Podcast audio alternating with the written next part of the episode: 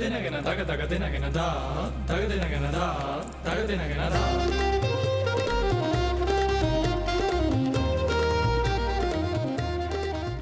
தமிழ் திரைப்படங்களில் குறிப்பாக தமிழ் திரை இசை பாடல்கள் குறித்து இன்றைய தலைமுறையினர் பலருக்கும் தெரியாத தகவல்கள் பல உள்ளன.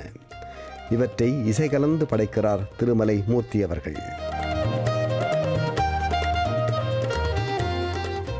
நேயர்களே, இந்த நிகழ்ச்சி 2013 ஆம் ஆண்டு, அதாவது சுமார் 11 ஆண்டுகளுக்கு முன்பு தயாரிக்கப்பட்டது.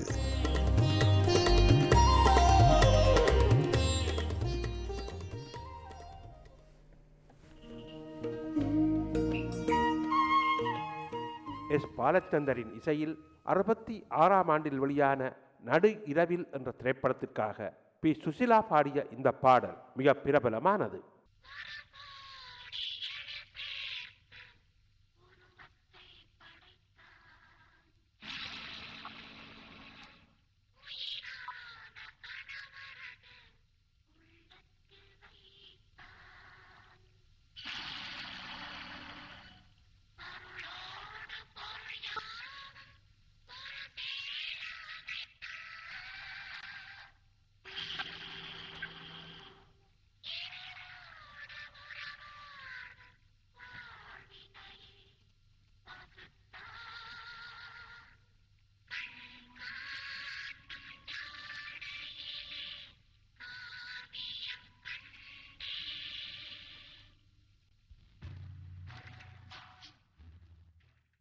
இப்பொழுது ஒலித்த இந்த சிறிய விருத்தத்தை படத்தில் தான் கேட்கலாமே ஒழிய இசைத்தட்டு பாடலாக கேட்க முடியாது.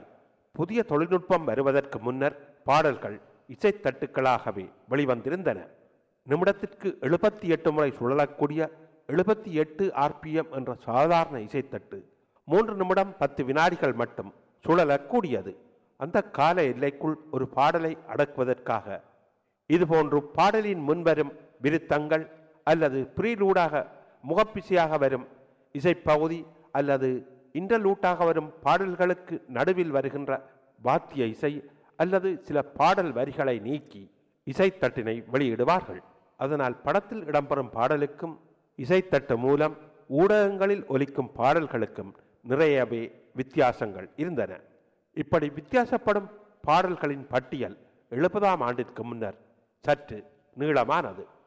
63ஆம் ஆண்டில் விஸ்வநாதன் ராமமூர்த்தி இரட்டையர்களின் இசையில் வெளியான இது சத்தியம் என்ற திரைப்படத்தில் இடம்பெற்ற பி. சுஷீலாவின் இந்த பாடல் பலரையும் கவர்ந்து கொண்டது. ஆனால் இசைத்தட்டுக்கான சுருக்கத்தால் பாடலின் ஆரம்பத்தில் ஒலிக்கும் அந்த ஹம்மிங் பல காதுகளில் விழாமலேயே போயிற்று.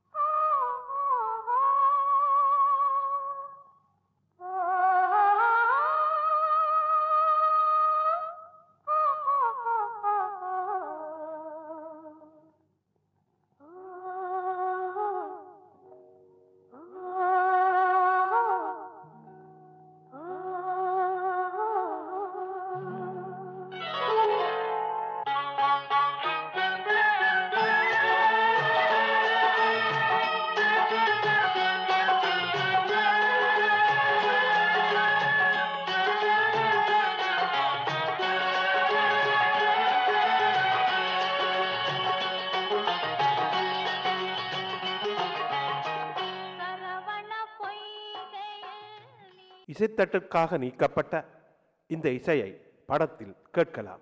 ஆனால் ஒரு படத்திற்காக எழுதி இசையமைக்கப்பட்டு பின்னர் படத்திலோ அல்லது இசைத்தட்டிலோ இடம்பெறாமல் போன அநாதை பாடல் வரிகளும் இருக்கின்றன. 67ஆம் ஆண்டில் திரை இசை திலகம் கே.வி. மகாதேவனுக்கு சிறந்த இசைக்கான தேசிய விருதினை பெற்றுத்தந்த படம் கந்தன் கருணை. அதில் எஸ். வரலட்சுமியின் குரலில் பதியப்பெற்று படத்திலோ அல்லது இசைத்தட்டிலோ இடம்பெறாமல் போன கவிஞர் கண்ணதாசனின் அற்புதமான வரிகள் இவை.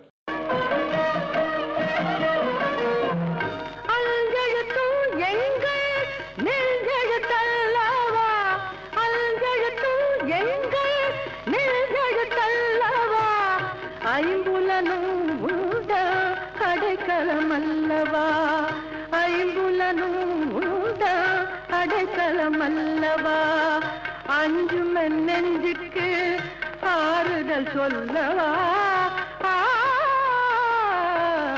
அஞ்சும் என் நெஞ்சுக்கு ஆறுதல் சொல்லவா, அபாயம் நீக்க வரும் சிவாயம் அல்லவா, அபாயம் நீக்க வரும் சிவாயம் அல்லவா, வெள்ளிமலை மன்னவா வேதம் நீ அல்லவா, முன்னோர்க்கும் முன்னவா. 64 வெளியாகி வெற்றி கண்டு பின்னர் சென்ற ஆண்டில் டிஜிட்டல் மயப்படுத்தப்பட்டு அப்பொழுதும் வெற்றி கண்ட திரைப்படம் மெல்லிசை மன்னர்கள் இசையமைத்த கர்ணன்.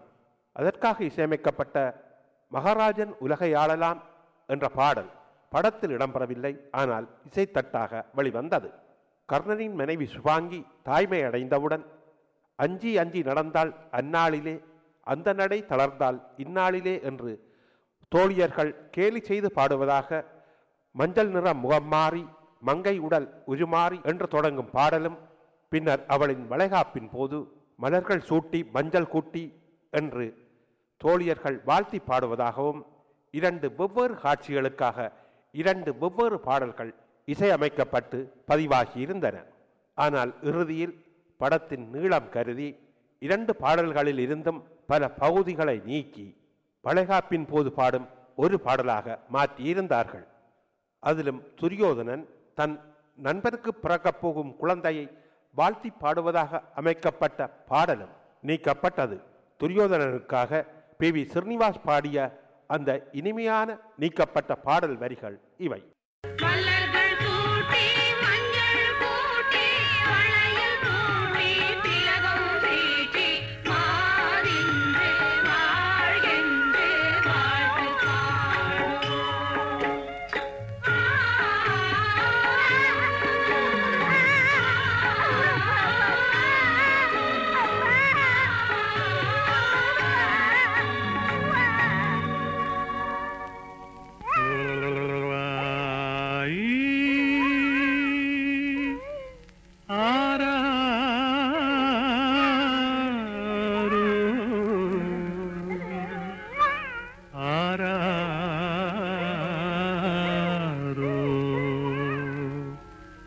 சங்கினால் பால் கொடுத்தால் சந்தனவாய் நோகும் என்று தங்கத்தால் சங்கு செய்தே தாலேலோ சின்ன கர்ணா. ஒருவருக்காக இன்னொருவர் இரவல் குரல் கொடுக்கும், அதாவது பின்னணி குரல் கொடுக்கும் டப்பிங் என்ற தொழில்நுட்பம் அறிமுகமாகி இராவிட்டால் எம்ஜிஆர், சிவாஜி மற்றும் அவர்களுக்கு பின்னால் வந்த பாடத் தெரியாத நடிகர்கள் எவரும் முன்னணி வகித்திருக்க முடியாது. ஆரம்ப காலத்தில் பாடகர்களே நடிகர்களாக கோலோச்சிக் கொண்டிருந்தார்கள். பாடத் தெரியாத நடிகர்களுக்கு இரண்டாந்தர பாத்திரங்களே வழங்கப்பட்டன. திரையில் முன்னணியில் ஒருவர் தோன்ற அவருக்கு பின்னணியில் இரவல் குரல் கொடுக்கும் டப்பிங் என்ற தொழில்நுட்பம் தமிழ் திரையுலகில் அறிமுகமானதே ஒரு விபத்து என்றுதான் சொல்ல வேண்டும். 37 ஆண்டில் வெளியாகி ஒரு வருடத்திற்கு மேலாக தொடர்ந்து ஓடி வெற்றி வாகை சூடிய சிந்தாமணி என்ற திரைப்படத்தில் தியாகராஜ பாகவதருக்கு ஜோடியாக கதாநாயகியாக நடித்தவர் அஸ்வத்தம்மா. 39 ஆண்டில் அஸ்வத்தம்மா கதாநாயகியாக நடிக்க சாந்தா சக்குபாய் என்ற திரைப்படம் தயாரிக்கப்பட்டு கொண்டிருந்தது. 90 விழுக்காடு படம் முடிவடைந்த நிலையில் அஸ்வத்தம்மா திடீரென்று எழுந்து நடமாட முடியாதவாறு நோய்வாய்ப்பட்டார். அதிர்ந்து போன படத்தின் தயாரிப்பாளரும் இயக்குனரும் மாற்று வழியொன்றை கண்டுபிடித்தார்கள். சாந்தா சக்குபாயில் நடித்த அஸ்வத்தம்மா போலவே உருவம் உயரம் தோற்றம் கொண்ட இன்னுமொரு பெண்ணை தேடிப்பிடித்து குளோஸ்அப் காட்சிகள் இல்லாமல் தூரத்திலேயே வைத்து படம் பிடித்து சாந்தா சக்குபாயை நிறைவேற்றினார்கள். இதே போலவே தமிழ் தெரியாத அந்த புதிய பெண்மணிக்காக அஸ்வத்தம்மாவின் குரலோடு ஒத்திருந்த இன்னுமொரு பெண்ணை கண்டுபிடித்து அவரை பாடவும் பேசவும் வைத்தார்கள். ஒலிப்பதிவு கூடம், ரீ ரெக்கார்டிங் தியேட்டர் என்ற வசதிகள் இல்லாமல் காட்சியும் காணமும் கேமராவில் ஒரே நேரத்தில் பதிவு செய்யப்பட்ட காலம் அது. இதிலிருந்தே ஒருவருக்காக இன்னொருவர் இரவல் குரல் தரும் புதிய யுக்தி, அதாவது பின்னணி ஒலிப்பதிவு முறை தமிழில் அறிமுகமாகியது.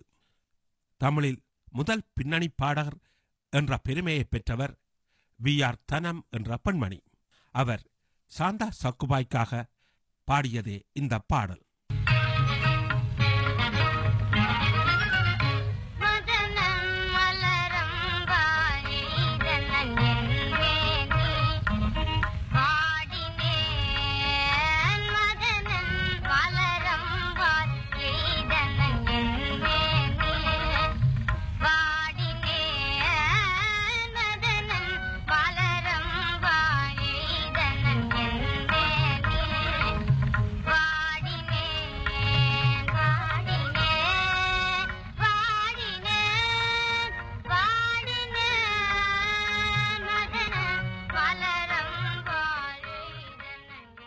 ஆயிரத்து 1939 ஆண்டில் வெளிவந்த சாந்தா சக்குபாய் என்ற படத்தில் பி. ஆர். தனம் என்பவர் பாடிய இந்த பாடலே தமிழ் திரையுலகின் முதல் பின்னணி பாடல். இந்த பாடலை எழுதியவர் Papanasam Sivan. M. K. Thyagaraja Bhagavathar, P. U. Chinnappa, M. M. Dandapani Desikar, V. A. Chellappa, V. V. Sadagopan, K. Sarangapani என்று அன்று முன்னணியில் இருந்த கதாநாயகர்கள் எல்லோருமே பாடகர்களாகவும் இருந்தார்கள். அதேபோல் இரண்டாம் தரமான நகைச்சுவை பாத்திரங்களை ஏற்று நடித்த N. S. Krishnan, Kali, N. Rathinam, T. A. Durairaj போன்றவர்களும் தங்களுக்கான பாடல்களை தங்கள் சொந்த குரலிலேயே பாடினார்கள். இதனால் ஆண்களுக்காக இன்னொருவர் பின்னணி குரல் பாடும் தேவை ஏற்படாமல் இருந்தது. 1947 ஆண்டில் எம். ஜி. ஆர். முதன் முதலாக கதாநாயகனாக நடித்த ராஜகுமாரியின் போதுதான் இதற்கான தேவை ஏற்பட்டது.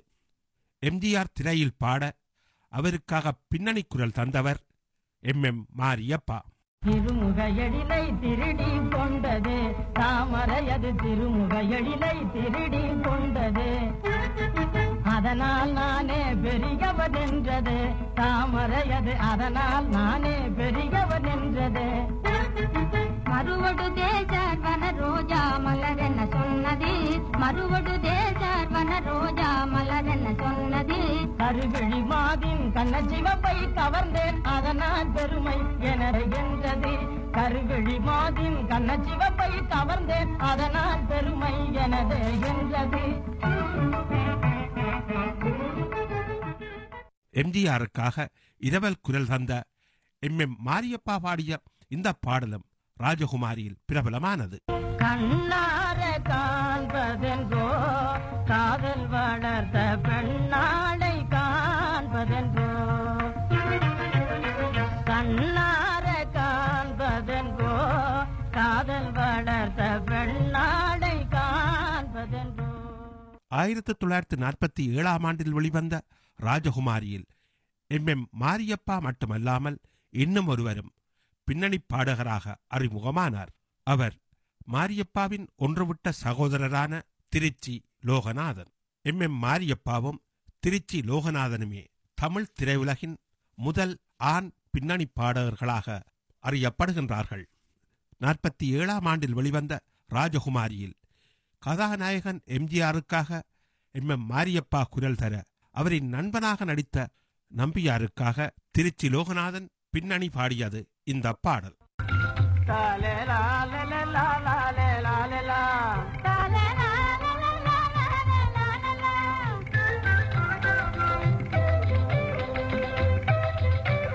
காசினி வேளாண்கள் வாழ்ந்ததே சுக வாழ்வுதான், கவலை இல்லாமல் மனக்கலங்காமல், காசினி வேளாண்கள் வாழ்ந்ததே சுக வாழ்வுதான், கவலை இல்லாமல் மனக்கலங்காமல், ஆசையில் பேராசையினாலே மனவாடினோம் அறிவு பெறாமல் நெறி தவறாமல், ஆசையில் பேராசையினாலே மனவாடினோம் அறிவு பெறாமல் நெறி தவறாமல்.